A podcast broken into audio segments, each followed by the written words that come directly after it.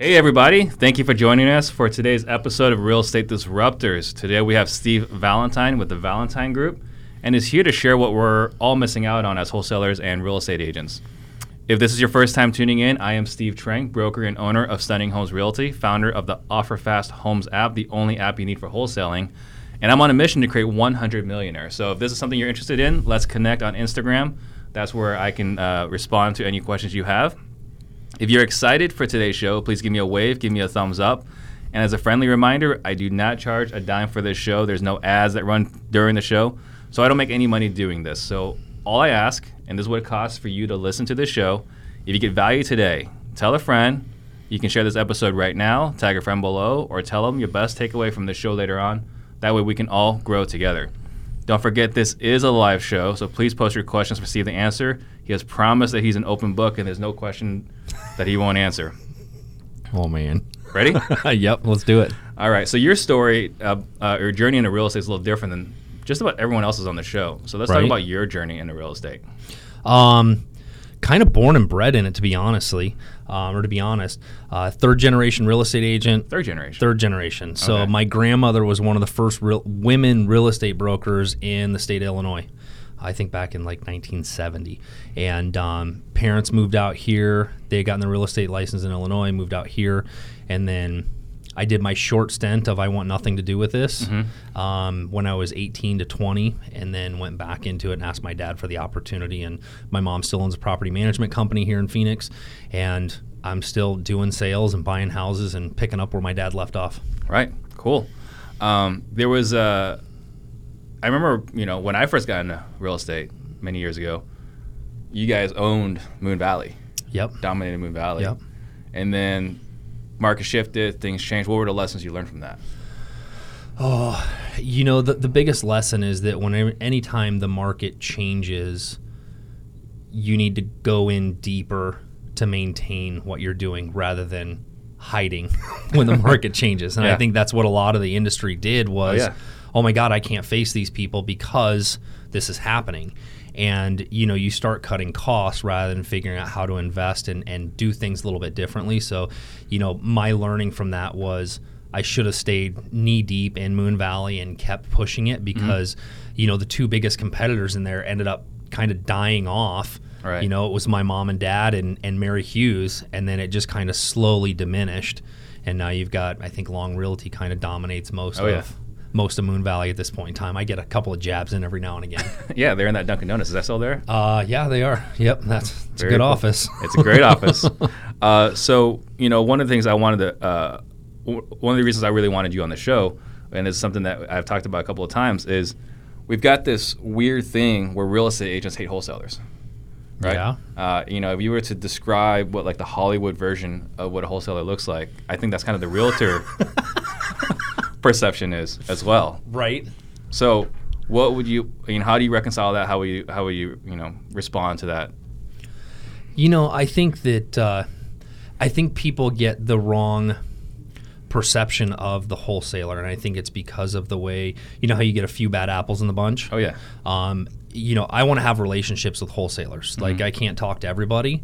And if somebody wants to bring me a deal, the thing that always you know irritates me on wholesaling is, we want five thousand dollars non-refundable before you've ever looked at the house type. Mm-hmm. Like, there's not a relationship thing. It's right. a how can I sucker you into this? Mm-hmm. And that's not what I do. If you've got the contract, and I understand it's timing and all that stuff. So I think that's where the perception comes in, mm-hmm. is that it's kind of like the slick, trying to be slick here, yeah. rather than, hey, Steve, I got this deal. You know, do you want to take a look at it? You know, I got some other people looking at it as well. So first come, first serve. Yeah. I think that's kind of where the perception comes in. But there's also this other piece, right? Where like, because you, know, you and I, we, we wear both hats. Yep. And I think ninety, ninety-five percent of the realtor community hates that we come in there and offer them both options. Because they think that the seller, we should only bring in one tool. We should give them retail.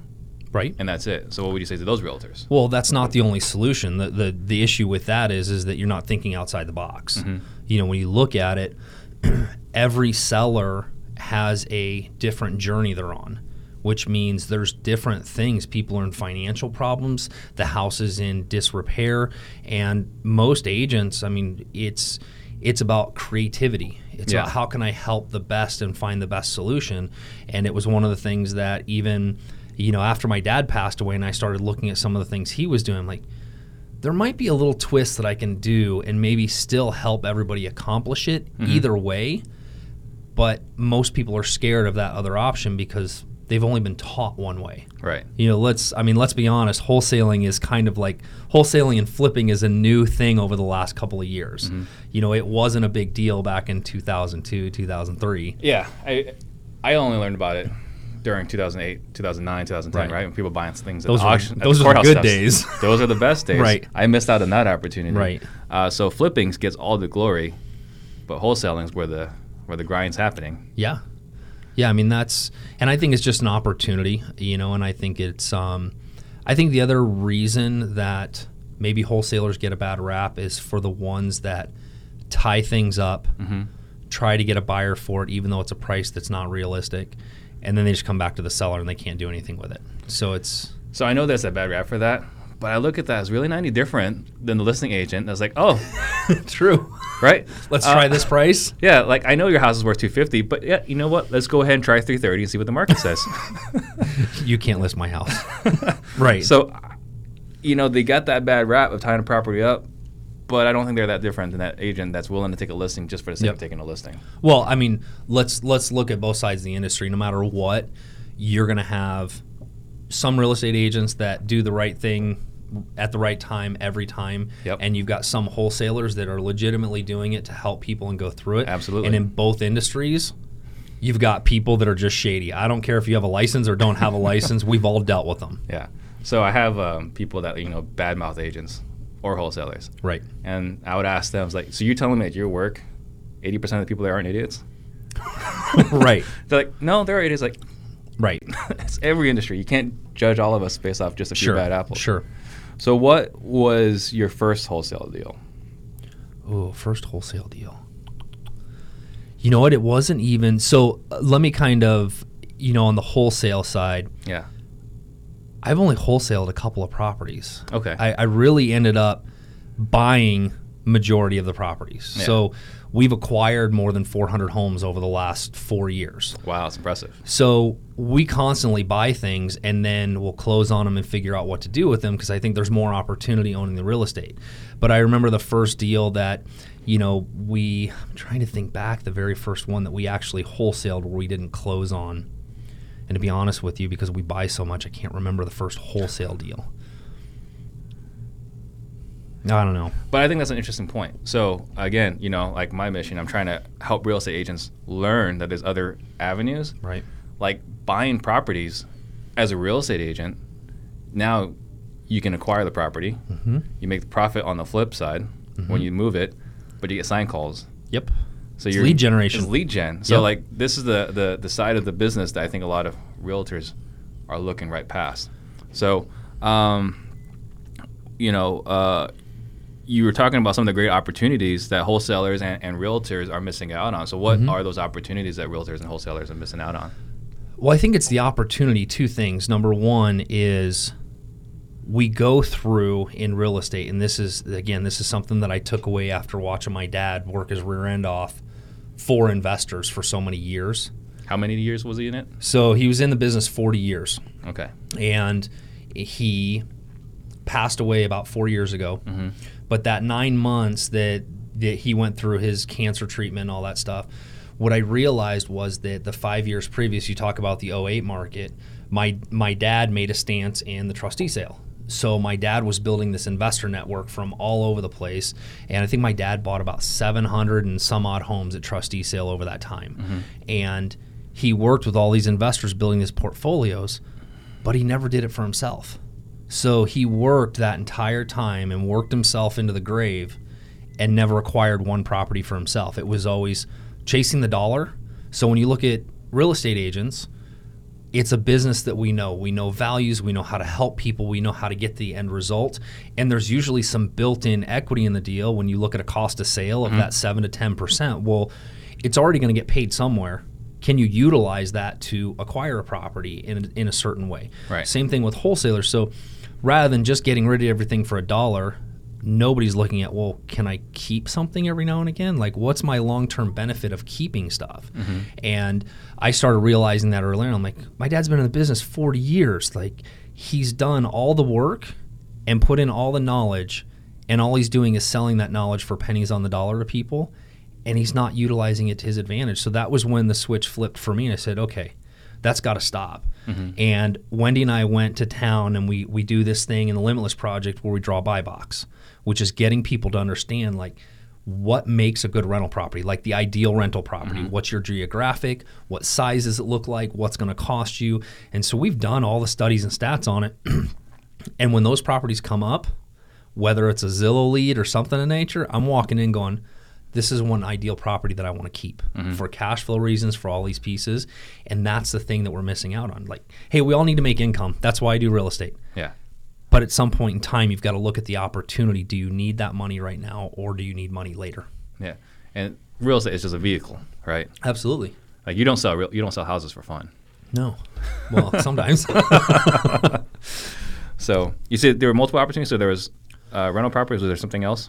Well, I think the, the other thing that, that people miss is because of misconception of how funding is available. Mm-hmm. You know, a wholesaler might make five or ten grand on something, but if they had relationships and money, they're not, you know, hey, you don't have to have twenty projects going, but you could do one every now and again that's a home run where you got hard money on, you closed on it, you flipped it, whatever the case may be, mm-hmm. because every, like in real estate, my dad used to always say, which is still true, you know, listings control the market. So signs control the leads, you know, and when we're real estate agents, I can buy half my inventory, mm-hmm. still make a profit, but better yet is I'm still um, producing leads through those properties. And because I'm the seller, it's easier for me to manipulate what I'm doing. I don't have to spend a lot of time servicing, going through things, trying to go through the day-to-day stuff that yep. we normally do with a listing, which is fine. But buying it, you get to try it as is. Mm-hmm. You know, hey, let's see if I can I can put a sign in the yard and go as is, or do I need to renovate it? And those are those are the opportunities that we miss out on. So one fun experiment I did a while back was I listed a house for a dollar because our friend Carly. Carly Goulet uh, said, gotta love Carly. She's like, yeah, there's this guy in Texas or whatever, like he lists all his properties for a dollar, and his and it gets more than market. I was like, all right, let me try it. So I did it. So I could never advise a seller, hey, we should list your house for a dollar. But I got to do it, and we did get over market, but which is an interesting experiment to try. But after that experiment, I was like, I don't know if I could actually. How many offers did you get? Like real written signed offers, I think maybe eight or nine, but like verbal. Yeah, how many How many phone calls? forty, fifty, sixty. You set up a, a Google number just for that listing? No, we really wanted to learn. It was an experiment. Hmm. So that was a lot of fun. I'm not sure I want to try that. Uh, but, you know, you, you mentioned something earlier because when I first met you, right, it was around that time where your dad was sick. Yep. And you were dealing with his illness, keeping the company going, and dealing with the investors. And what you found was those investors didn't give a crap about your dad. Nope. So you're trying to salvage uh, salvage this whole thing, and then you kind of learn the brutal truth as well. Right. Where your relationship with your investors aren't really... Well... There was one investor that, which was his biggest, that didn't. Yeah. You know, and I really found that because that was one of the ones that my dad devoted a lot of his time to. But there's a lot of investors that I still have great relationships to these days because yeah. they they trust the process, and that's part of what we do at the Valentine Group is that I want the general public to understand the benefits of owning real estate. And there's a number of ways to do it, and there's a number of ways to invest in it, even if you don't own it. You know, mm-hmm. that's what we call our, our Deed of Trust program. Right. And so you want people to guide, but the investors that come in that think they know more than you do and they go through the process and they beat you down, those mm-hmm. are people I really don't want to work with because right. it's it doesn't give me any satisfaction. And there was one investor that used to just beat my dad up day in, day out on stuff. And my dad did just an amazing job for him, and I just refused to go down that road. When it comes down, either we're going to work together mm-hmm. or we're not going to work at all because I'm not working for you. Right. And that was one of the things that I looked at is my dad was working for this guy. And I'm like, yeah. eh, I don't want anything to do with that. Right. So it was a valuable lesson. Learned not the best way, but it was a valuable lesson. So you, this Limitless Project, what drove you to launch this this Limitless Project? So it was it was out of passion for the things that I saw. You know, my, my dad dies. And I look around and go, well, why didn't he? I mean, back in the day, you could buy a fifty thousand dollars house on twenty percent hard money and still cash flow. I miss those days. Right. I mean, I, if I knew then what well, I know now, we all say that. Goodness. Okay, so so let's take that same same theory. Yeah. What is it any different other than the prices? What's any different than now? You still, like, I know the prices are different. Right. And it's, I get that. It's a little harder to cash flow it. ten, twelve percent hard money. Oh yeah, you're not getting you're not getting that. But can you absorb some things and look at the time, because there's so many benefits, especially for real estate agents mm-hmm. to own, because of tax advantages and, you know, tenants paying the properties off over time, and it's things that sit and spin. And yeah. and I'll be honest, you know, the large portfolio that we have, we probably put a little money into it every month. Mm-hmm. It doesn't necessarily cash flow, but I don't have a bunch of money in it either. Mm-hmm. And that's where the difference is, is that, you know, we kind of walk down that road, and the Limitless Project was out of sheer pain and desire to show agents all the things that they limit themselves in mm-hmm. and show them that there's limitless opportunities. Every time you come across the house, if you stop looking at it from the front door and you start hovering above it from thirty thousand feet and going, okay, what can we do with this house? Yeah. You know, every seller we talk to, it's, you know, what are the options? You know, when you when you go into it a couple of years ago, my dad, so I learned this from my dad, and this is where, you know, a lot of the Limitless Project came from, is the creative financing days. You know, my dad lived through eighteen percent interest. You know, people are griping about five percent right now, try eighteen. Yeah. And my dad figured out how to do assumptions and carrybacks and all those different things. These are not things that are taught these days. No. Like, they are not widely talked about in the real estate community, the wholesale community. And if you know your options, then you know how to, like, have the conversation and show somebody. So I've taken some investors and, you know, or some realtors and shown them, hey, rather than listing the house, what if you can provide the solution to make it easy for them, and you can either wholesale it or make a profit on it? Mm-hmm. But they didn't see those options before. And so that's really what it was passionate about, is teaching agents, like, these are all the things you're missing, and I'm doing it because I saw my dad do it, and I refuse to not be that way at the end of the day. Right. Um, so with everything you got going on, why spend your time coaching, speaking, training other real estate agents that don't work for you? Same thing. It's, uh, you know, I, I feel like the industry has done a better job nowadays of having a mindset of abundance. Mm-hmm. You know, I believe that I'm pouring back into people and making their lives better, making their families' lives better. And it, it's a chance for me to carry on my dad's legacy. My dad used to teach classes down at Azria and things like that, oh, thinking really? That he would do those things that people would bring in a deal for him. Mm-hmm. And sometimes it worked out, but a lot of times he had people that were just warming seats that never did anything. Mm-hmm. And so in the real estate business, there's so much talk about the negative side of it, like the Zillows, the OfferPads, the Open Doors, the wholesalers, like, all these people are taking from my business. And if you can't beat them, join them and right. just do it different. And so when I started down that road, it was, hey, how do I go through my process, go through my story? I mean, I, I've been... to absolutely having nothing, having my house foreclosed on, being stuck with a bunch of debt. You know, I've been to the bottom, I've been well, I've been to the top and back to the, under the bottom and then back up to the top again. Yeah. And there's ways to do it differently so that you're not freaking out when the market shifts. Right. And I think that's a really good point, right? Like, if you can't beat them, join them, because mm-hmm. that, and that's one of the messages uh, on our show, is that, you know, the disruptors is you got Open Door, OfferPad, all these other iBuyers, Redfin, Zillow, yep. whatever. Uh, our buddy George is yeah. partnering up with them. Right. Uh, so we, as an industry, have to find ways to adjust and shift with it. And I think there's a lot of lessons on the wholesale uh, on on the wholesaling side that realtors can learn. Yeah. And vice versa. And they don't have to. Look, I, I don't consider myself a wholesaler. Yeah. I'm in fact I, I kind of find it funny in one of my presentations. Um, I I don't even necessarily like the word realtor anymore, because mm. it's such a broad term and everybody's supposed to fit in that box. Yeah. You know, I consider myself a real estate professional or a real estate entrepreneur mm-hmm. because I've lived through all these things. And, you know, how do you how do you sell somebody an investment property if you yourself aren't invested in real estate? What what knowledge do you have? Yeah. You know, if you've never bought an investment property or fixed one, how do you guide somebody else through it? And I think that's where sometimes as real estate agents we can benefit our clients through our experiences and guiding them through that process. Yeah. Well, I think even just on the uh, the business aspect itself, I mean, looking at some of these other guys' businesses, like, oh, why don't we do that? Sure. Why don't we take that piece, add sure. it to our business? Uh, Matthew Haban wants to know, would you recommend someone try building a wholesaling business, someone that has a wholesaling business become a licensed realtor?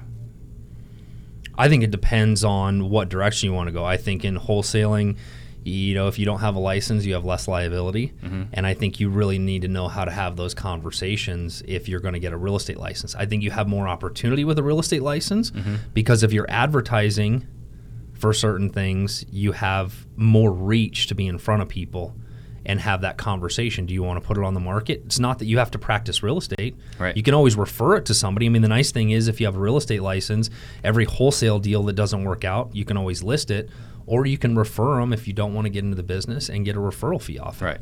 Absolutely. I think that makes a lot of sense. Uh, so the Valentine Group claims to handcraft real estate solutions. What does that entail? So when we handcraft something, it's simple. Every every client has a different journey. You know, they, they have three things. When somebody comes to us to mm-hmm. sell a house or buy a house, they have one of three things happening.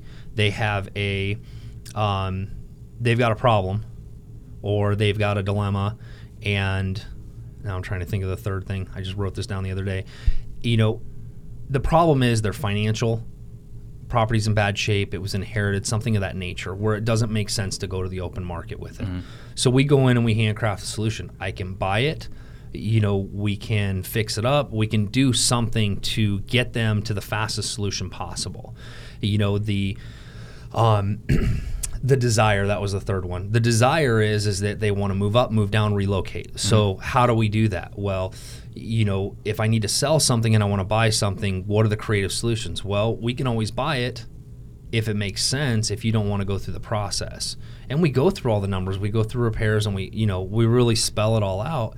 But we want to help people get to their ultimate goal. Yeah. And if their ultimate goal is to ditch it in twenty-four hours, I can help you with that if the number makes sense. If it doesn't, then I'm either going to try to find a buyer for it, or I'm going to put it on the market, and I'm going to help you accomplish the best thing for you. Yeah. And the dilemma is, what do I do?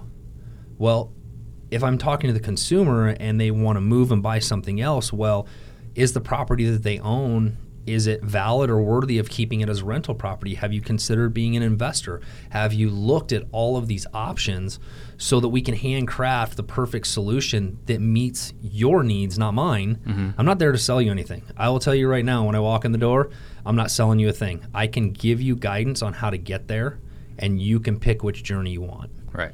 And I think that's the key, right, is going in there without a preconceived expectation. Yes. Or solution. Yes. And I think that's where, you know, you and I were talking about, like, real estate agents go in there with one solution. Right. And whereas we go in there as like, well, what do you want? What do you need? What's your goals? What's your expectations? Right. Okay, given all that, it seems like this is the best way to go. Right. Or it seems like that's the best way to go. Right. And it's up to them to say, no, that's wrong, or you got that right. Right. Yeah. Uh, so Max wants to know, Max Jimenez, why do you think it's difficult for some agents to grasp the concepts of wholesaling or buying the house themselves to pass the value to their client? So I guess... Why do they grasp, uh, why do they have a hard time buying the house from the from the seller? Why are they so opposed to it? Because I think they're afraid of having the conversation and the numbers. Mm-hmm. I think they're afraid of, well, the house is valued here, and I want to buy it down here, and not understanding how to have the conversation and go through the numbers. You know, one of the things that people don't factor in there when you put on the market is, okay, You you have a mortgage, you have utilities, you have repairs, you have all the what ifs. Part of buying the house is taking the stress and the what ifs out of the equation. Mm-hmm. And sometimes that holds a price tag to a seller. But unless we ask the questions, we're never going to get the answer. And I here's the question I would ask the agents. How many times have you put a house on the market that you're shocked that the seller is willing to accept the offer that they took on it, and you're going, I wished I would have. Yeah. That's, I mean, that's the thing. I mean, you don't know unless you ask. So not recently, but I want to say a couple of years ago, two, three, maybe four years ago, circle prospecting was huge. Mm-hmm. All right. Everyone's like, you know, if you call everyone in the community, you're going to find a homeowner. Right. And they were really excited because they can get this many listings, right? Circle prospecting. I think they missed how many homeowners that just want to get rid of the house? Yeah. And was willing to take less to move. Yeah. So I think, because I look at what all these wholesalers are doing now, that's all they're doing. They're circle prospecting the whole freaking county. Right. Right. So I think it's just uh, it's a really interesting uh, mindset. So creative financing, you kind of talked about this earlier with your dad. So what are all the different ways for creative financing? Oh my gosh, this is where it gets fun. Yeah. I mean, it's it's certainly, you have to really know what you're doing, and you have to understand rates of returns and cap rates, and showing people, especially when you start talking to the investment community. Mm-hmm. You know, we recently just uh, acquired three properties from an investor, bought the houses back in, I think, two thousand ten, mm-hmm. and he did really well on them. But he's at a point now where he's tired of the tenant thing. There's not consistent income for retirement. Mm-hmm. Because A Cs go out, this, that, and the other. And when you're looking at, well, the average property is bringing in twelve to fifteen grand, and you have five grand worth of repairs and expenses every year, it's not doing it. So by showing them, hey, you own this free and clear, if you carry the note and we take the cost of sale and those types of things out, you know, we probably paid, you know, eighty, eighty-five cents on the dollar, maybe a little bit less, just kind of depending. And now, based on the interest rate I'm paying you, you're getting a straight rate of return with no issues. You just get a check every month. Yeah. There's no more problems. So this is mailbox money. It is mailbox money. Yeah. And you still are invested in real estate without owning the problem, mm-hmm. right? Tenant moving out, all those other pieces. So we've gone through and shown people, hey, if you're over sixty, you're probably better off doing deed of trust investment mm-hmm. than you are owning rental properties. Yeah. If you're in your forties, you can deal with the tenants, the problems, the income, the other things. If you're over sixty, you're really, the only thing you're missing out on is potential appreciation. Mm-hmm. Um, you know, that's, you know, sixty to eighty, probably not, you know, something, especially in today's market, not something you're going to be dependent on. You're more dependent on, I want something safe, secure, and it's going to produce a result. Mm-hmm. And I know what the end result is going to be. Yeah. And the best case scenario is you're secured in a property you owned before anyway. Right. So if I ever have to give it back, which I won't, you know, I'll sell it before that happens. You know, you've got money coming in. Right. There's there's no issues, and it's a set amount. Yeah, it's first lien. Yeah, and yeah. then you've got, you know, you can get into the assumptions and wraps, and those are fun, super complicated, and you yeah. have to know the person you're actually dealing with and be able to have the conversation with them is exactly what it entails. But those are conversations that I think if, you know, if a wholesaler were to talk to somebody about, okay, so they own it free and clear, they know that. Well, would you be accept this price? Well, what are you going to be doing with the money when you get out of it? Well, I don't know yet. Well, would you carry the note? Would you be the bank? What would interest you? So those are conversations we don't have with people, mm-hmm. and it's always a conversation. Anytime that, you know, somebody wants to sell their house and they own it free and clear, my first question is, well, what are you doing with the money? Mm-hmm. Can I help you invest it? Do you want to carry the note? Do you want to make some money on this? And it's a great alternative. I mean, again, go back to um, the luxury market, go back to harder homes to to sell. Have you thought about a seller carryback? Well, no, what does it entail? Well, here's what it looks like. Well, mm-hmm. as real as real estate industry, we're not widely taught on it how to do it, but because we've done so much hard money and relationship lending and things like that, it's the first thing I ask, do you want to turn it into? And then it opens up the conversation. Well, is this a house I want to buy? Is mm-hmm. this, like, there's so many ways there, but you have to really know it so you don't get somebody in trouble. Mm-hmm. You know, last thing I want to do is put somebody in a seller carryback, which I've had happen. Um, one of my good friends that probably would see this and comment, we did a wrap on it. And um, we did a wrap on the first mortgage. You know, again, learning from experience. Mm-hmm. Thank God it was with a good friend. Um, and I'm still friends with him. And uh, he did the seller carry on the second. The couple put two hundred thousand dollars down. Six months into it, I get a news clip from the house being raided from M C S O, like blew out all the windows, like, and Matt's freaking out about it. Like, hey, did you see the news this morning? I'm like, oh shit. And it just got worse from there. I mean, it took multiple trips over there. Um, we had to pay them out of it. It took multiple times. I mean, there was one night I had to go in, firearms, M C S O, like it just got real crazy, real stupid, real mm-hmm. quick. We finally got the house back, and I think he made out okay. It wasn't exactly what he wanted, but there's some things I would do differently. So what would you do differently then? Um, whenever you wrap a first mortgage like that, Um, the foreclosure process, if you're the second, you have to be willing to pay off the first. Oh, yeah. And but the foreclosure process is totally different when you're that second position. Oh, yeah. It's it's totally different. It's a nightmare.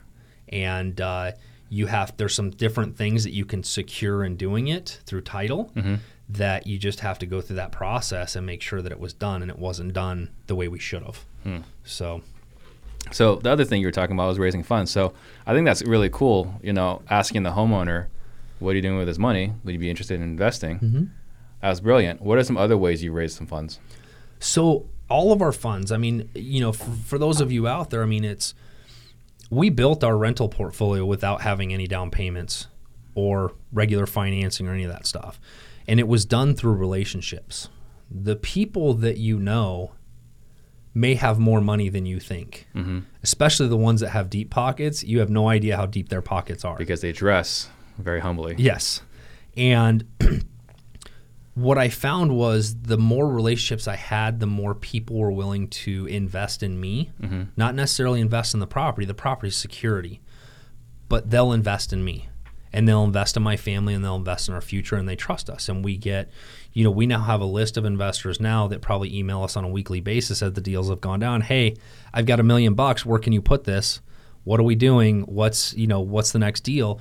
And so it's all been done through relationships. So mm-hmm. our hard money costs are between eight and ten percent, no fees, those types of things. And it's all relationship, and it's all driven on how I can help them build their wealth, which in turn is helping me provide for, you know, my staff, my family, you know, impact the community. So the relationship is, is that they're seeing an impact in their own backyard. It's not just a stock that's happening, mm-hmm. but a lot of times they do it because, again, because they trust you and where you're going. And when I first started out, you know, for you wholesalers out there or even agents, when I first started doing this, everything was a partnership. So the investor would buy the house, put all the money up for repairs. We managed it, sold it for for no commissions other than the buyer's commission that was paid out, and we split the profit. Mm-hmm. And the investors were making a good rate of return. And then as we got deeper into it and the numbers got tighter, I swapped them into hard money lending because they were then getting a straight rate of return because we had a couple that we lost some money on or it didn't mm-hmm. happen and the rates of return didn't come in. I said, let's... Let's change it up and let's make this better. So I think that relationships really drive where your potential money can come from. So what's the conversation, right? I mean, are are, are people coming in unsolicited to you, or are you having conversations like, hey, you know, this is something I'm doing.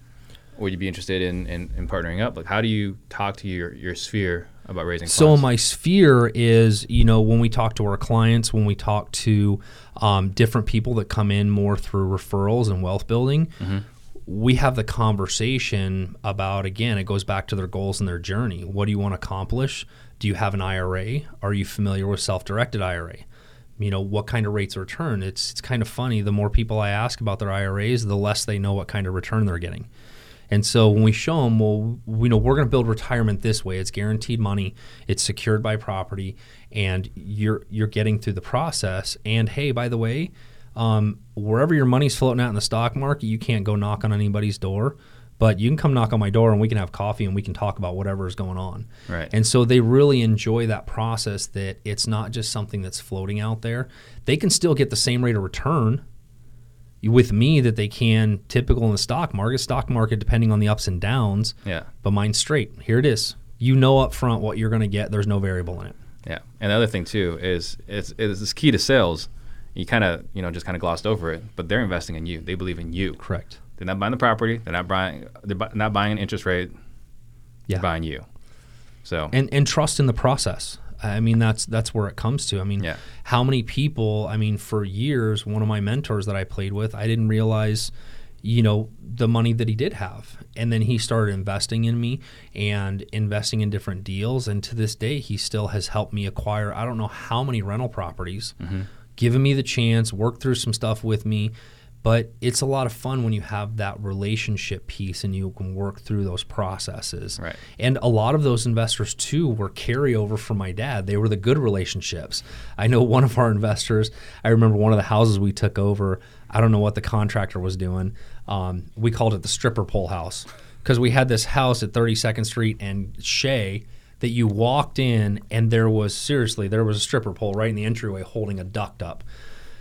And so there was some things that happened with the contractor. My wife went in and, and fixed things and we got it sold. And you know, John has been, you know, an investor ever since, but we've done all deed of trust money over the years. Yeah. And it's been a very, very healthy relationship. You know, we have coffee, we go through things, but again, it goes back to relationship, and the amount of time you put into relationships is going to build the trust that you get out of people. Yeah, makes sense.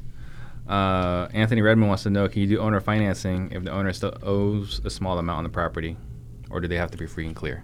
You know, you can still do owner financing, but it's considered a wrap. Mm-hmm. So you're wrapping the existing mortgage or assuming the ex- existing mortgage. Yep. So, yeah. Uh, obviously, we've got a lot of friends in the community. Yep. Uh, how is your operation different than our, our local friends and competitors? Oh, mine's different because we have all the options in-house. Mm-hmm. You know, I can sit at the table and figure out what direction you want to go, and either we can buy it. And one of the differences is, is I'm actually going to buy it. Yeah. Like, I'm going to pay cash for it, and I'm going to close on it, and I'm not looking for somebody else. This isn't a shot in the dark. This mm-hmm. is something I'm going to close on. And we've come to the agreement on that number, and there's not going to be any surprises at the end of the day. I've already been there, walked it. This is where we're good. Um, one of the other things is a big difference that a lot of people don't do is that, you know, I buy houses with tenants in them. Doesn't mm-hmm. scare me. You know, tenants month to month, tenants with long-term lease. Again, it all depends on the goal and how the numbers work out. And then as far as like with our regular clients, our traditional real estate, which, you know, we still have a big following and we still do, is that, you know, we have a lot of options to offer them, with my wife being in the, you know, design space and doing our renovations. You know, we can go in there and help them with a redesign, and maybe they want to keep their house and do a renovation rather than selling it. So it's an option. Mm-hmm. Um, yeah, we talk ourselves out of a sale, but if there's a way to help them, guide them through that process, then that's what we do. Or, you know, we'll talk to them about keeping something as rental. Do they want to invest? And that's all the things that I like to do, is show people how they can invest and the advantages of investing in real estate. Okay. And the rental market, I don't know if you've seen it, but we've seen probably in the last two years – you know, we've seen the rental market climb almost twenty-two percent. Yeah. So, you know, the houses that we rented for twelve hundred bucks two years ago are now renting for fourteen fifty. And I'm shocked at some of the rents we're actually getting on some stuff. And it's, you know, our cash flow is very positive. And you can actually cash flow on something in that two hundred thousand dollars price range with twenty percent down now. Yeah. It's crazy. I feel bad for the renters. What are their choices, though? Buy. Yeah. So how much of your business is traditional real estate? How much of your business is wholesaling, flipping? Um, so it's probably about fifty-fifty right now. Yeah. So on the traditional side, it's also a big piece of that. I was working with investors to invest in real estate and mm-hmm. buy long-term. Um, and then on the flipping side, it's, um, you know, we'll probably have on average ten projects going at a time. Mm-hmm. Um, last year at this time we had thirty, and we decided that was a little too much. Really? So we've kind Why? of dialed we've kind of dialed it back, because it's a lot of money outgo when you're sitting on that many renovations at fifty grand a pop. Yeah. Um, so we decided to dial it back, and um, you know, we're constantly evolving in our systems and how yeah. we want to do it and what it looks like. And the flipping, to be honest with you, I don't know that I would advise a whole lot of people, especially in today's market, unless you are really, really good on your numbers and your money is super cheap. I think flipping is a huge risk. Mm-hmm. And I think that, um, you know, we've got certain systems in place and we've learned a lot along the way. Mm-hmm. Um, you know, we understand our costs and we dive into our numbers before we start. You know, there's nothing worse than getting into a flip and finding out that you've got, you know, twelve grand worth of sewer lines that are broken and some of the other things that we don't think about. And uh, it's it's really important to understand that flipping, to me, is gambling. I mean, unless yeah. you're really sure on your numbers, and you're not going to get your caught with your pants down. But the other thing, too, that a lot of people don't talk about, mm-hmm. they don't talk about the risk after the sale. And if you've been sued after a flip, mm-hmm. which I have once, um, most of the time it comes from, you know, we've all seen the, the flipping spuds. They don't know anything. Waive the spuds, waive the clue report, all these things. Which doesn't hold up to court. No. And I think that it's it's imperative that we go through and disclose everything that we do. Mm-hmm. You know, it's it's ideal. It keeps you out of hot water. You know, so, I mean, we've done all those things. Um, we've even gotten to the point where we have home inspections before we start the construction and a home inspection afterwards just to say, here. Wow. You know, we have, you know, anything that we buy that's pre nineteen seventy, we have all the plumbing sewer lines cameraed. Mm-hmm. Because we've had one where we got done. And when you're not flushing solid waste for six months, you don't know that the sewer line's broken until the first flush was solid waste. And then it backs up in the house, and now the seller's calling you that just closed. So we had to go in and tear up a kitchen to redo a sewer line, you know, to make good on what was there. But and those, redo the kitchen again. Yeah, redo the kitchen again. So those are things that you don't know and realize. Right. It's not necessarily built into the price when you're flipping. No. So great, you made twenty grand and then you just spent twenty-five grand keeping yourself from being sued again. Right. Uh, so John, uh, Josh Hanks wants to know, how is your team set up? Uh, my team is set up a little bit different. Um, we have, uh, my agents are actually salary based plus bonus. Mm-hmm. Um, we work together as a group, so everybody's got different responsibilities. Um, my position is really on the acquisition side and, and talking to the sellers and figuring out what direction we're going to go. Um, always looking for great agents to to join um, when it comes down to it. And it's it's really a, you know, like I said, our business is so driven off a relationship and sphere and the properties that we have. That's where mm-hmm. our leads come from, is from the properties that we own. Mm-hmm. So we've got... Uh, We've got a, uh, my listing partner takes care of all of our listing stuff. You know, she's not a T C, she's T C on steroids, but she's my partner in that stuff. Mm-hmm. Um, we've got a buyer representative that also, you know, can purchase homes. And then I have an operations manager um, and an in-house um, marketing coordinator um, and social media person. And then we have our C F O that manages all of our investment sides. Uh, so no cold callers? No cold callers. Not mm-hmm. there yet. All right. Um. So Matthew Haban wants to know, do you implement the the BRRRR strategy? Buy, rehab, rent, refinance, repeat. Yep, only a little more creative. How so? So, you know, it's it's a strategy that I came across in, and if it's done right from the time you close on the property, depending on obviously your spread that you're getting on it, there's a way to actually buy a house, do the renovations, and refinance it and not have any money into it. Mm-hmm. And so that process goes through from um, buying it with the first money, with hard money. Even if you're going to pay cash, you need to have a lien against it, and I'll mm-hmm. explain why in a second. We record everything with a first and second mortgage. So the first mortgage comes from whatever hard money lender we use. The second mortgage comes from our construction entity, um, which my wife owns. So now we have first and second. The second's to cover repairs. The money doesn't have to go to escrow. It's just the lien has to be there. You do the repairs, and then you do the refinance. So as long as you're doing non-cash out refinance, you can go to seventy-five percent loan to value, up to ten properties per person, including your own. What happens is, is that let's say I bought something for one fifty or one forty, and I put twenty grand into it. I need to have somewhere in that that forty to fifty thousand dollars in equity, right? Mm-hmm. Well, if the appraisal comes in at that two hundred or two ten, it's paying off the second mortgage, which covered all my cash and repairs, and it's covering the first, and I have no money into the asset. And that's how we've built our portfolio, is we've bought stuff at that sixty-five, seventy cents on the dollar, and you know, unrepaired, and then we've renovated it to get to top of market. You know, the only thing you have to be careful with is when we refinance, the appraisals are never as favorable as a resale, which is always frustrating, right? Oh, yeah. Um, They're but, realistic. But here's the thing.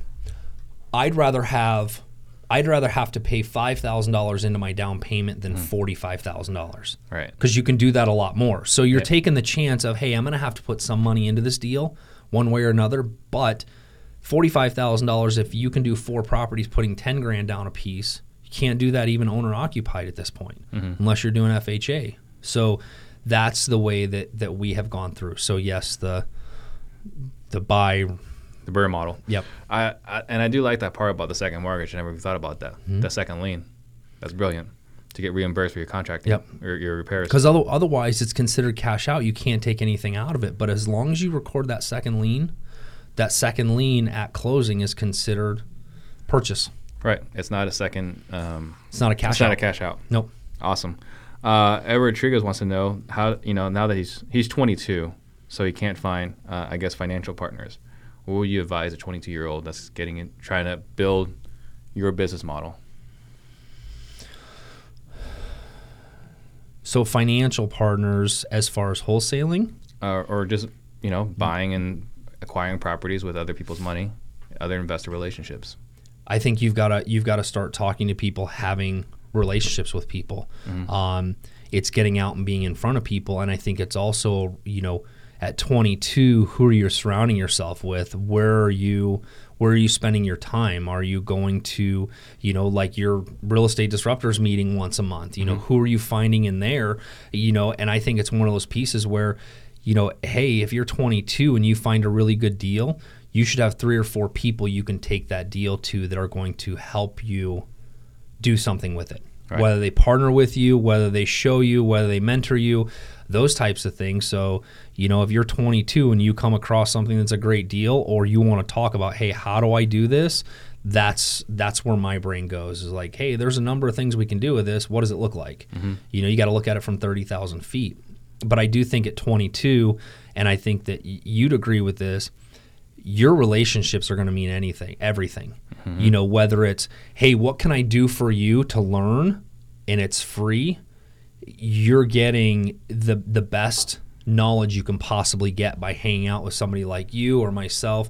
I mean, that's the way I learned. I mean, you know, you try to do something on your own, nobody's self-made. Sorry. Right. Like, everybody's had somebody pour into them. Except for Trump. Except for Trump, right? Um, but like for me, when when I was well, I was twenty, I was twenty-one when I got my license. Yeah. My dad had been in the business thirty years at the time, so my dad gives me an eight dollar an hour salary. That's awfully nice of him. Yeah, and I sat at a two foot by two foot desk at the end of his desk for eight hours a day, filing papers, printing flyers. This was back when it was fifty-six K modem to load six photos of realtor dot com. It took mm. me an hour to do that. I got paid eight bucks. I was doing anything and everything that I could to learn. I just listened to my dad on the phone like, oh, that's how that goes. That's what that is. So now you've got to find people, and you have to be that person that's willing. You know, that's that's the thing about our business. You go spend ninety hours in real estate school and poof, you're a licensee and you don't know squat. Yeah. And no matter how many classes you go to, there's nothing that's going to teach you more than experience, right? Even if it's through other people's experiences.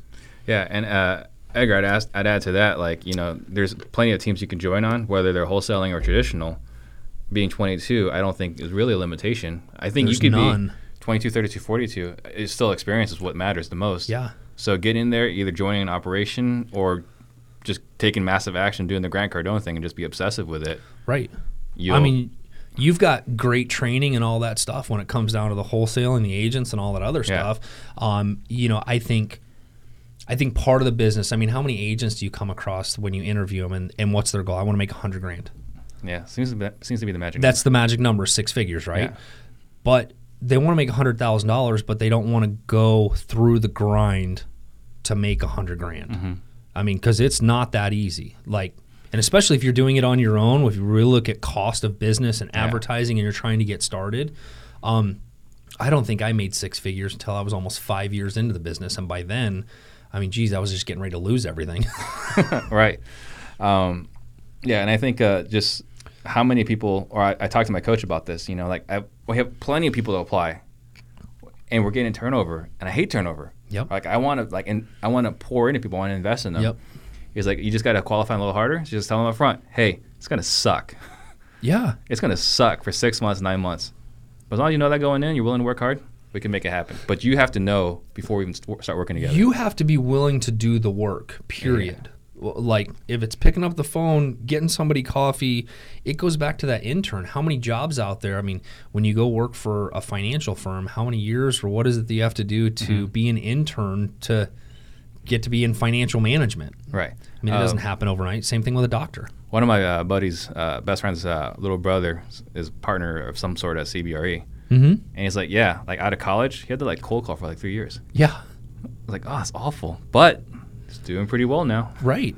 But you gotta you gotta put in the time. So yeah. Real estate, I think, is a lot like if somebody looked at it. I, I have a good friend that's a doctor in um, Texas.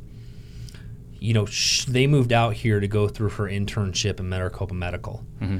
She had gone through school. She didn't start making good money fifteen years into it. She's finally running a hospital in Texas. But before then, and she's still paying student loans back. Right. So they paid all this money. And to be honest with you, if people got into the business and said, okay, well, I don't have to pay student loans. I'm going to pay somebody twenty grand this year to learn the business. They would be smarter to do that. Right. Then, I mean, even though we have a ton of free resources when it comes down to it, but you got to learn it. We got a lot of free resources. What people don't know is that there's a lot of missing pieces that you don't know unless you're in it. Experience. Yeah, experience. That's where it comes down to, because you don't even know what questions to ask. It comes back to that State Farm. We've been around. We've seen a few things, you know? Exactly. Uh, so um, do you have any marketing techniques? Is there anything you're doing for marketing, or are you predominantly relationships? Shake somebody's hands, look them in the eyes, be truthful, be honest, yeah, and go through the process. I mean, marketing-wise, I'll be honest with you, we're we're not great at it. You know, I try to do, you know, a lot of the stuff that I do and that we've had referrals has been through social. Mm-hmm. People are, are following that. And, you know, I've had clients' kids call me and go, uh, hey, my mom's a hoarder. Will you go buy her house? Because it's been sitting there for two years and she's not doing anything with it and she needs yeah. a push. So a lot of that's come from that. And with real estate agents, if your clients or your social doesn't know that you're that opportunity or you're able to do that, guess what? They're going to meet a wholesaler or get a yellow letter or get a, God, the next robocall I get from, hi, I'm so-and-so and I buy cash houses. I hope one of those is from my team. They usually are, and I usually mess with them for at least thirty minutes. Uh, so with your operation not being very marketing heavy, how much is your monthly overhead? Um, on Valentine Group's side, we're probably about fifty K in overhead. A month? A month. That includes salaries, okay. including me. Okay. Including paying me. So it's, it's pretty admin heavy. Yeah, it's admin heavy. Okay. Um, is there any C R M tools or systems? I'm probably just not. I'm probably just not asking the right guy. But are there any C R Ms, tools, or systems that you could not live without? Oh, yeah, my phone, my phone, and social media. Yeah, I'm not asking the right guy. I yeah. got to get. Was it Paige? Do I got to get Paige in here? Who do I got to get in here? Uh, let's see. So can I just tell you, like, my history with C R Ms has been awful. You know, I came from my dad's day of using Top Producer. That was okay for a little while. Uh-huh. And then we tried to switch to Sync. It was too complicated you for me. You tried to switch to Sync? Yeah. Oh, that was a terrible idea. I could have told you that. Yeah, it was too complicated for me. I'm like, I'm never going to use all this crap. Yeah. And then we switched to Lion's Desk, which is like a dumbed down version. And it's just kind of like, it's a handicapped version. Eh. You're like, okay, so it doesn't do everything I want it to do, and so yeah, it's just. Yeah, we should talk offline, because I okay. think I think Podio would work really well for your for your operations. Okay. Uh, and Anthony Redmond wants to know, so on the cold callers, uh, so S- Valentine doesn't cold call, my guys cold call, and our most productive days we've been doing call blitzes, and so Thursday nights we've had tremendous connection rate. So that's always true, whether it's traditional or wholesale. I think calling after five o'clock is the best sure. time to call. Sure. I don't think there's any particular day, but I think calling after five is the best way to go. Although probably don't call on Sundays or during the Super Bowl. Um, what will you do if the market dips? Look for more money. Yeah. I mean, I mean that's that's what it comes down to. I mean, everybody needs a place to live, mm-hmm. and you start looking at opportunities. So if it dips, you know, or it changes, then you start looking at, okay, well, what did I learn from the last time it happened? Mm-hmm. You know, you're certainly not going to be in a position of, well, these are going to make great flips, because if it's dipping, you're trying to price it in a down market. Mm-hmm. It's really about, hey, what what solutions can I create and what deals can then cash flow as far as rentals go, those types of things. And so that's that's really where I'm at with it. It's yeah. like, okay, so I just want to be ready for if that happens. Because I do think, you know, I talked to a guy yesterday. He's like, you know, I really think the market's going down. I'm like, well, what leads you to that? Right. And he's like, well, you know, just, you know, all the stuff and the government. Like, there's no real reason. But fear. But fear. And the reality is, I mean, you look at the economy, you look at all the reports, you look at all the things. There's nothing driving, especially our Phoenix economy. We're in a great place right now. We're at two hundred, three hundred plus every single day. moving people moving into Phoenix. It's right. crazy. The job creation, the economy, everything here points to a great time to still buy a house. Mm-hmm. You know, it's kind of goes back, you know what? If you bought a house now and you can afford it, what are you worried about if it goes up and down? It's going to go up and down anyway. Yeah. You know, I always wish that I kept my first house. You know, I tell that story religiously and go, I was a moron. Mm-hmm. You know, but I was twenty-three when I sold it, when the height of the market went up. I'm like, sweet. I got eighty grand out of it. I'm not sure where that eighty grand went, but you look back and you're like, oh, I was thankful I got out of that, market dipped. And then I look at it now and I'm like, well, the house is worth fifty grand more than what it was when I sold it. Now it would have been twenty-one years paid off. And like, I look at those opportunities that I missed out on, yeah. and I don't want people to miss out on those opportunities and that thought process, because it takes a while. It's no different than people tell you, like, your mutual fund and everything else. Stop looking at the value of it on a daily basis. Yeah, don't or look at it in the basis. mornings. Don't yeah. start your day looking at the yeah, stocks. Because it's just going to irritate you. As long as it's cash flowing or close to breaking even or whatever the case may be, leave it alone. Right. It's, it's the not, best thing about it. It's not real until you execute it. Right. Um, so this may be a redundant question. What is your why? You know, it's it's about impacting people through the experience and the creativity that we have in order to guide them through the process, whether that be a client, a real estate agent. You know, there's a lot of times that, you know, our why is that, look, I, I want our industry to be better, mm-hmm. period, because I think there's a lot of there's a lot of people out there that get up in the morning and put a Superman cape on and think that they are going to save their clients. And they want to clash. And the reality is, you know what? If you and I get on the other side of, of a cross transaction, it's about you and I working out the differences in order to make the end goal for the buyer to buy a house and a seller to sell, mm-hmm. and figuring out how to make that happen. And sometimes you have to be creative. Sometimes you have to go out of the box. And a lot of times you have to put your ego aside. And, you know, I love the calls that con- and conversations that start out with people like, do you know who I am? Like, do you think I care? I don't care how many transactions you've done or what, how long you've been in the business. It doesn't make any difference to mm-hmm. me. The difference is sometimes, you know, we have to eat our humble pie and go through the process because my seller's more important than my ego. Mm-hmm. And so my why is really to have a reputation of, hey, I can have a real estate agent. You know, I had one two weeks ago, which was pretty cool for me. I'd done a cross sale with the guy. He's got a client that is trying to figure out whether to take like an OfferPad offer or he should keep the house. And the agent called me and said, hey, would you come over and meet with the seller and I, because I'm not sure how to advise him. That agent wasn't fearful of me stepping in and trying to take his client. He was trying to do the best thing for his client. Mm-hmm. And so when that happens for me, that's bonus for me, because that's my ability to help that agent and that agent giving the advice to somebody that needed it that he didn't have. Yeah. Versus some people would just be like, they're just going to wing it, versus doing the thing that actually benefits their client the most. So this is something that uh, you and I have discussed, and another buddy, Tim Cusick, right? Mm-hmm. And we're talking about how to lift the market, right? How to improve the market. Right. So one of the things I have, and this is, you know, unrelated to what we're talking about here, but, you know, as a broker owner, um, a lot of agents hate it when their brokers make money. Like, but they also expect the brokers to improve the industry. Right. How does that reconcile? Oh. You want to hear my honest opinion? Well, yeah, it's an open book. You know, I think my let's honest... Put people, let's put people on blast. Well, I think my honest opinion when it comes down to the brokers is is that you, you have great agents, mm-hmm.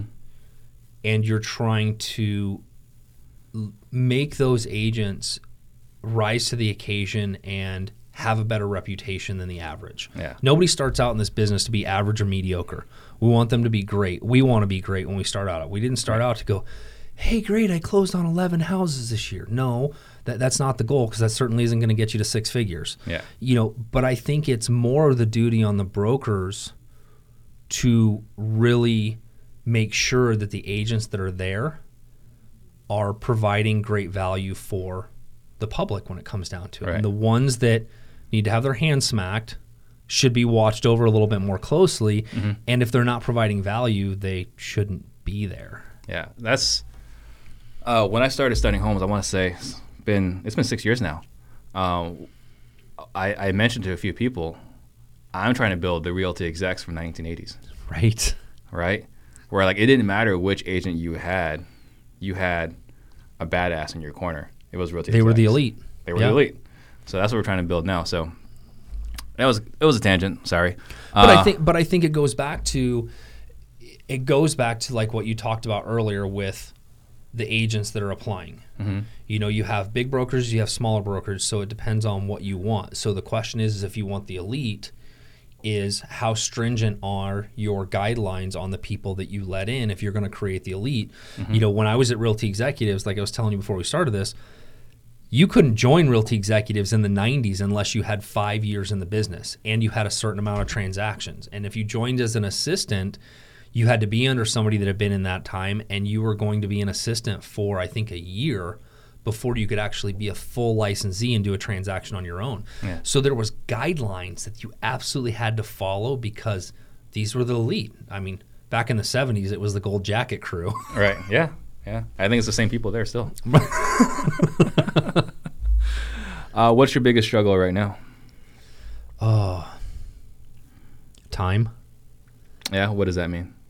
Well, I think it's just, you know, you try to you try to juggle all the things that you want to do. Mm-hmm. And there's so many ideas and so many things, so many squirrels you can chase. Especially between you and me.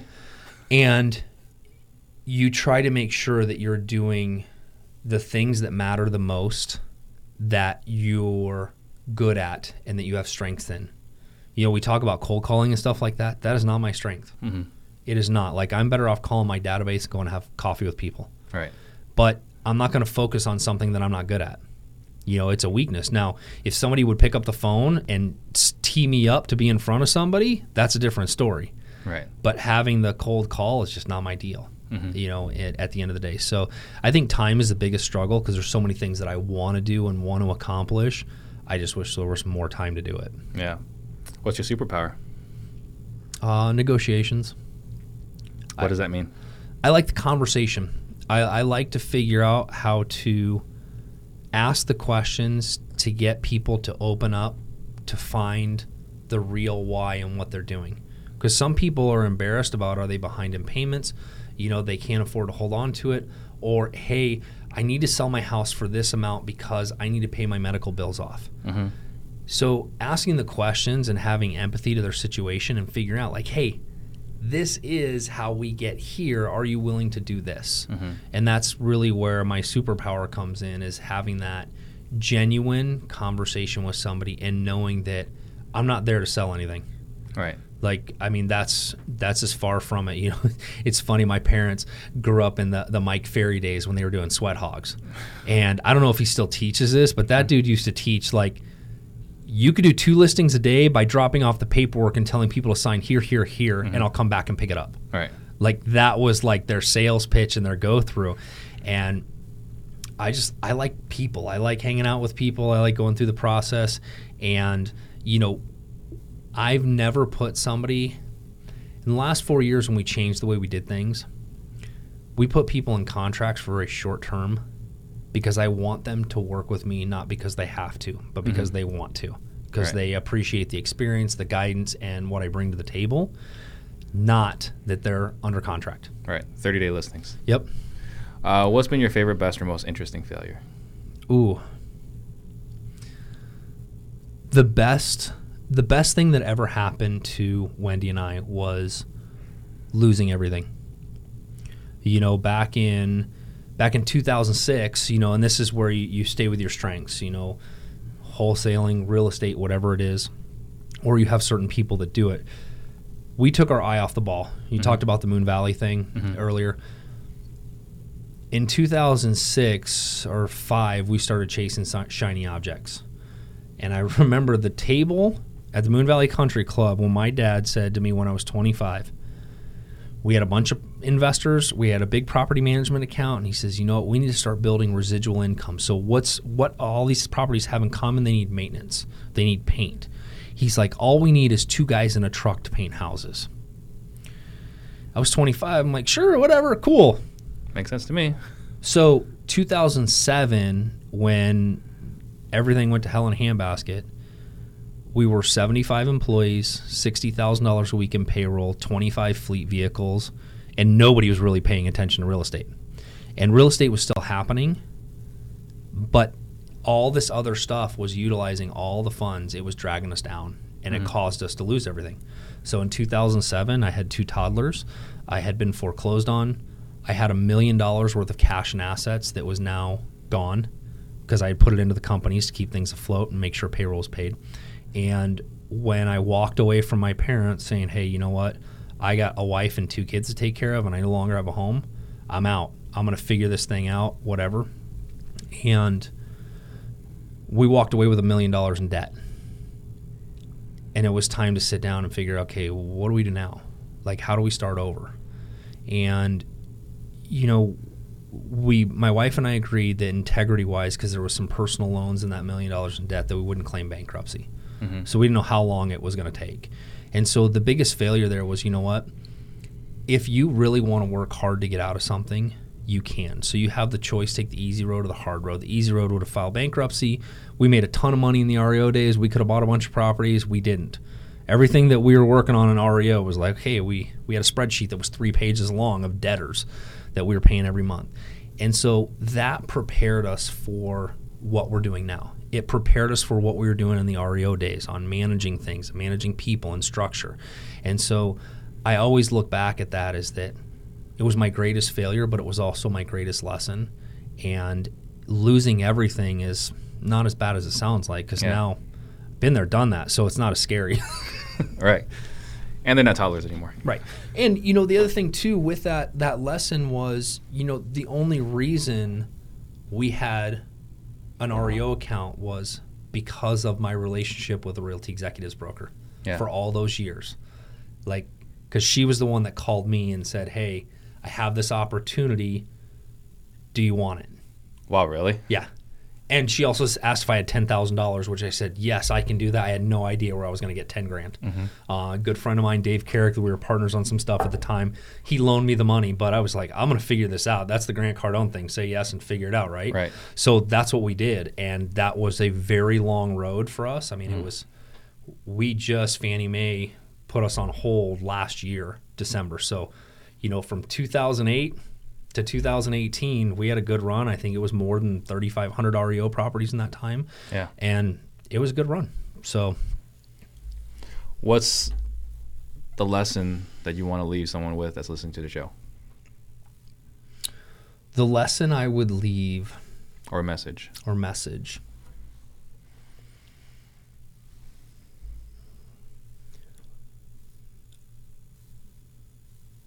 The road that you're on is going to be impacted by the relationship that you have and the people that you surround yourself with. And your success is going to be determined by those people. Because if you're hanging out with the right people, you're talking to the right people, and again, you've put your ego aside. You know, my dad came from the days of... you know, like a second grader, you put your folders up around your desk mm-hmm. and you don't want to share with anything you're doing. And what I found is that all the people that helped me along the way, that we've been partners with, we've been friends with, it's now, you know, my turn to give back to them, or they're still giving back to me, and it continues to create. Mm-hmm. And so you have to determine, you know, those relationships and what's really important to you. And I think that life is a game of relationships. Yeah. So everything that we do has to do with relationships, and those relationships are the things that pay off. I mean, more so than any amount of money. And I think that even right now, you look at the reason why people look at Zillow, OfferPad, Open Door. Even if they've had a relationship with their client in the past, they haven't had a strong enough relationship for that person to call them and say, hey, I'm considering this. What do you think? Yeah. That means that your relationship wasn't strong enough. So relationships with past clients, all those things. And I'm not talking about like, here's a postcard every month. I'm talking about genuine relationships, genuine relationships. Like, what can I give, give, give? And eventually you get something out of it, but you yeah. have to be able to give ahead of time. It's awesome. Awesome. That's a great message. So, guys, um, this is the end of it. Uh, don't forget, guys, I am a buyer, and uh, we should connect on Instagram. If you guys have any need any help at all with your business, please do not hesitate to reach out. Um, and then we got next week, we got Jack Bosch, the I think he's the king of, of seller carry with land. So that's going to be a lot of fun. And then mm. the week after that, we got Ryan Harper and Daniel Chadmore coming out from Texas. So if someone wants to get a hold of you, how do they do that? Um, so Instagram is Steve D. Valentine. Um, do a lot of storying there. Um, Facebook is Steve Valentine. And then uh, my website is steve d valentine dot com. So uh, encourage you to follow me on Instagram and Facebook both. There's a lot of different content in each yeah. one. Um, I've had a lot of challenges in my life, so I try to really speak influence um, into other people so that they can get through the things that they're going through. Awesome. All right. Thank you guys for watching, and thank you. This Thanks, man. Appreciate it. It was fun.